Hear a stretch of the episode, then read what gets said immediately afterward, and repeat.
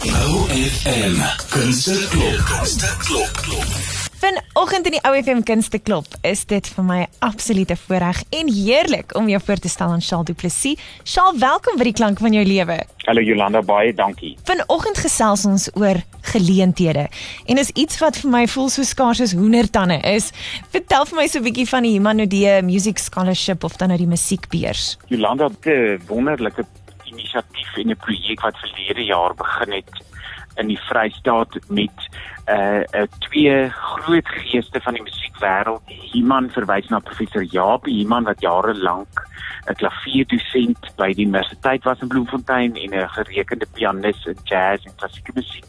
En Willem Nudee wat 'n sanger was en 'n en 'n pedagoog so mense het hom ook goed geken en hulle het albei uh, toe hulle oorlede is 'n trust gestig om jong studente en leerders in staat te stel om hierdie beurs te wen om oorsee te kan gaan musiek studeer. So dis wat so wonderlik is. Die beste deel van hierdie beurs, Jolanda, is dat hulle in die stipulasies en die reëls daarvan dit baie duidelik gemaak het. Dis net vir leerders en studente van die Vrystaat.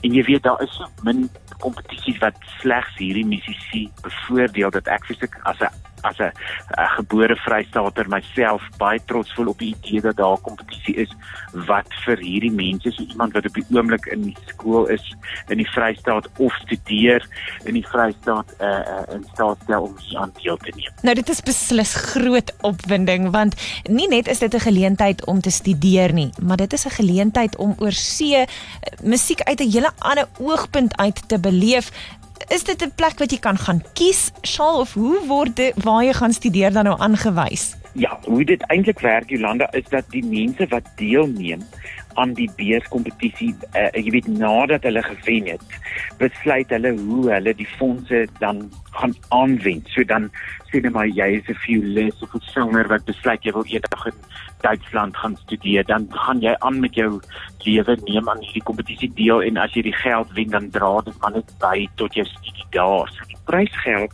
vir vanjaar se kompetisie beloop 100 000 rand wat is spulgeld is natuurlik as as 'n mens dit in in euro of in dollar oorsit is dit dalk nie soveel nie maar dit dit stel die die sangers en die en die, en die instrumentaliste wat hier aan deelneem definitief in staat om 'n groot hupstoot te kry. So soos met baie goed in die pandemie moes ons die kompetisie van hierdie jaar 'n klein bietjie later skuif Jolanda. So die uh, sluitingsdatum is nou die 1 Oktober uh, en die kompetisie vind in Desember plaas in Bloemfontein. En hierdie jaar is dit net vir sangers.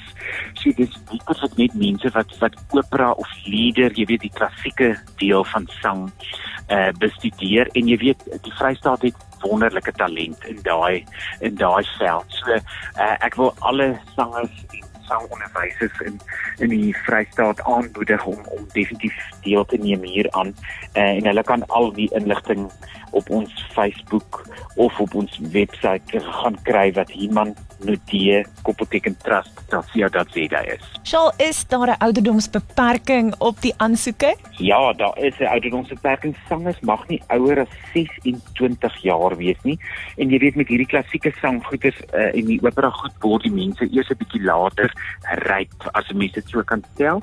So dit is dit is 'n sanger van van enige ouderdom af, maar obviously vir kinders is die is die soort vereistes van hierdie kompetisie te moeilik. So dit sal maar gewoonlik mense tussen die ouderdomme van uh van 20 en 26 jaar oud wees. Dan noem jy dat die audisies in Bloemfontein gaan plaasvind so hier teen die einde van die jaar se kant.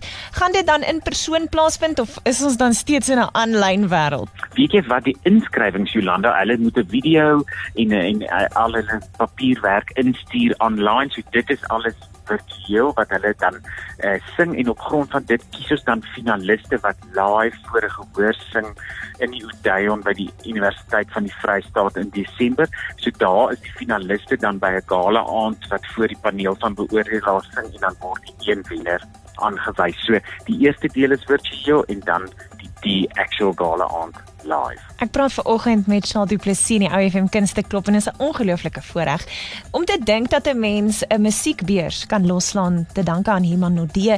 As jy meer wil weet, kan jy beslis 'n draai gaan maak by www.himannodee.trust.co.za. Charles, is daar nog iets wat jy wil byvoeg vanoggend? Nee, ek dink net die, die die studente moet dit definitief aangryp, Jolanda. Jy weet in my dae was daar nie so prys wat spesifiek vir vrystaters uitgereik is nie. So ek dink eh uh, hulle moet asseblief hierdie ding ondersteun en ook lede van die publiek om daai gala aan te kom kyk in Desember. Dit gaan wonderlik wees. Wel, Charles, die goeie nuus is ek en jy gaan nog gesels deur die loop van die jaar want ek wil meer weet oor die gala aand en wanneer jy weet wie die finaliste is, wil ek ook weet.